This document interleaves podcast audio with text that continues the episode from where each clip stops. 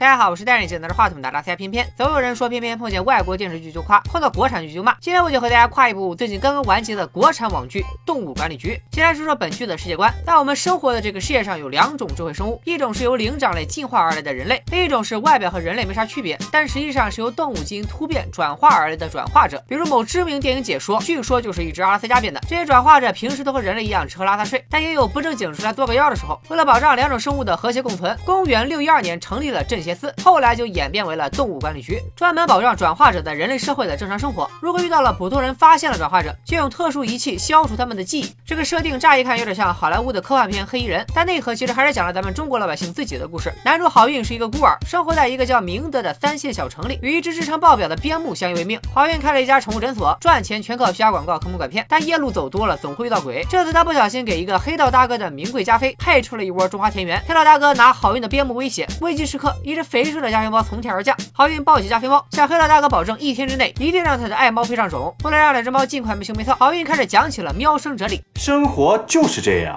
痛一下，爽一下。看来这只加菲猫感觉好运说的很有道理，欣然接受了爱的飞镖。就在好运等待加菲猫播撒爱的种子时，我们的女主帅气登场，二话不说上来就是一顿操作猛如虎。更神奇的是，她的雨伞还能发射飞镖，一人一猫将好运的诊所搞得乱七八糟。好运用手机拍下了女主的罪行，要求她赔偿。此时加菲猫却趁机逃跑，女主不管一旁叫嚣的好运自己追了出去。万万没想到，这个可爱的小猫咪竟然变身了。古娜拉黑暗之神，呼呼啦，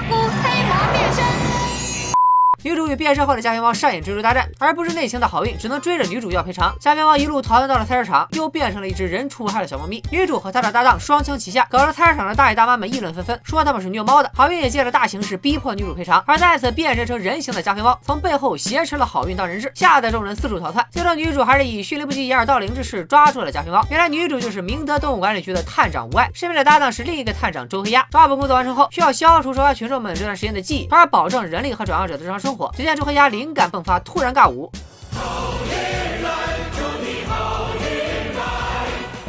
好的，这段尬舞和消失记忆没啥关系，只是为了吸引大家的注意力，然后要用这个非生物催眠喇叭，然后要用这个功能强大的音响喇叭。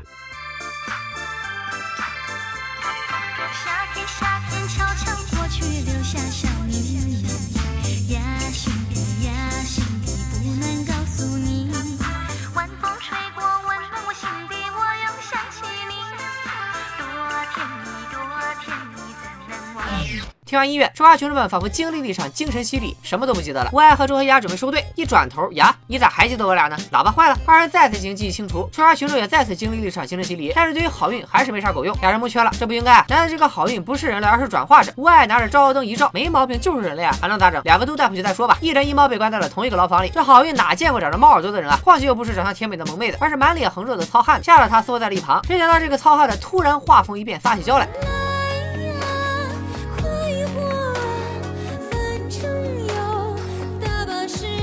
原来是在诊所时的那只爱的飞镖起效了，这谁顶得住啊？好像脑海里闪过了各种自救方法，通通无效。最后终于想到了曾经学过的神功。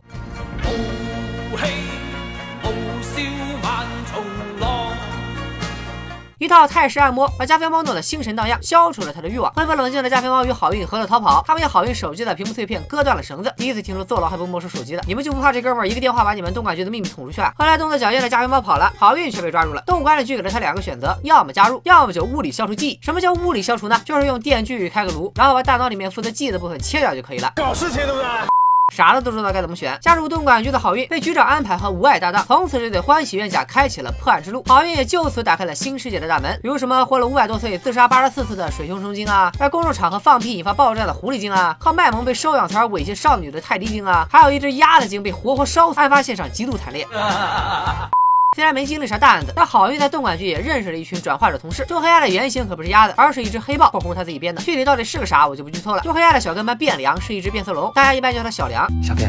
监控室的冷酷科技宅是只蝙蝠，医疗科的美女医生是只兔子，而局长居然是一只小浣熊。最特别的还要数女主外，是一条雌雄同体的黄鳝。平时是一女人的样子，当心跳超过一百八的时候就会变成男人。二十二岁之后就会永远变成男人。是不是对这部戏的感情戏有所期待了？这部剧是由一个个单元故事组成，时间有限，咱们就挑一个凶杀案来说吧。死者女性名叫许智，是一只蚯蚓精。开查现场时，好运意外发现她竟然就是自己儿时在孤儿院的玩伴。无爱带人多方查探，一直找不到真凶，准备以自杀结案。但好运在看监控时发现了猫腻，这个电梯里的许智不一般啊，竟然不知道自己家的楼层。后来又从群众口中得知，这个许智在十八岁那年收到了北京音乐学院的录取通知书，去北京上学了。但是同时又留在了明德，成为了一名教师，嫁人生子。这是怎么做到的呢？难不成他会？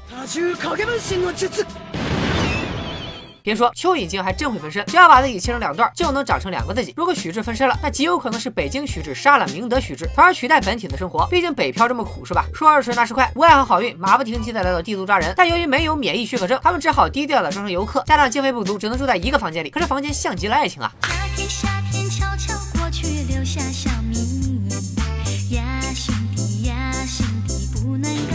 孤男寡女共处一室，怎么可能安心睡觉呢？就在彼此内心无比躁动之时，好运发现对面的许志大半夜出门了，而唐在了无爱几句，便出去和许志撸串。两人正撸得开心，撸得尽兴时，无爱一个小擒拿手就把许志拿下了。经过一番审问，果不其然，许志在十八岁的时候给自己做了一次分身手术。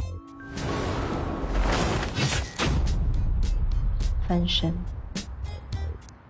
分手后的许志，一个留在了老家明德，一个来到北京北漂，偶尔互换一下身份，体验一下对方的生活。但这次明德许志因为老公出轨，想与北京许志永久交换，这谁能乐意啊？两个许志争执期间，明德许志意外把刀捅进了自己的身体。面对这种情况，刀子嘴豆腐心的无爱选择了人性化的处理方式，给了北京许志一个免疫许可证作为弥补。北京许志要定期回老家看望明德许志的父母孩子。到这里，蚯蚓分身案也算是圆满结束了。动物管理局这部剧看似荒诞无厘头，各种狗血桥段轮番上演，但其实每一个故事都是站在动物的视角，讲述着做人的道理。比如这个蚯蚓杀，其实讨论的。是在大城市追求梦想，还是在小城市寻求安逸的选择问题。每一个故事看似荒诞，却又像发生在我们周围的真实案例。故事中的每只动物，其实都是生活在我们身边的某一类人。当然了，这剧也有一些槽点和逻辑小 bug。不过，对于有人吐槽陈赫的演技千篇一律，演啥都像邓小贤，我得说两句：你们这个逻辑反了。是先有了好运这样一个又怂又贱的角色设定，再根据这个人设去找演员。除了陈赫，一时半会儿我还真想不出哪个演员更合适。偏偏并不是陈赫粉丝，纯粹路人观众。个人觉得陈赫算是圆满完成了自己的演出任务。除了男主陈赫和女主王子文之外，剧里的配角也都是熟面孔，比如刚获得白玉兰奖的。郭京飞，剧里自称是孙悟空的第七十二世玄孙，还有九八版《水浒传》中的李逵，情满四合院里的许大茂，龙门镖局里的公叔，甚至还有第十放映室的主持人龙斌。动物管理局目前豆瓣评分七点六，作为一部国产的都市奇幻网剧，能有这样的评分已经相当不错了，诚心推荐给大家，绝对不是下饭视频，大家一键三连鼓励一下。好了，今天就说到这里吧，拜了个拜。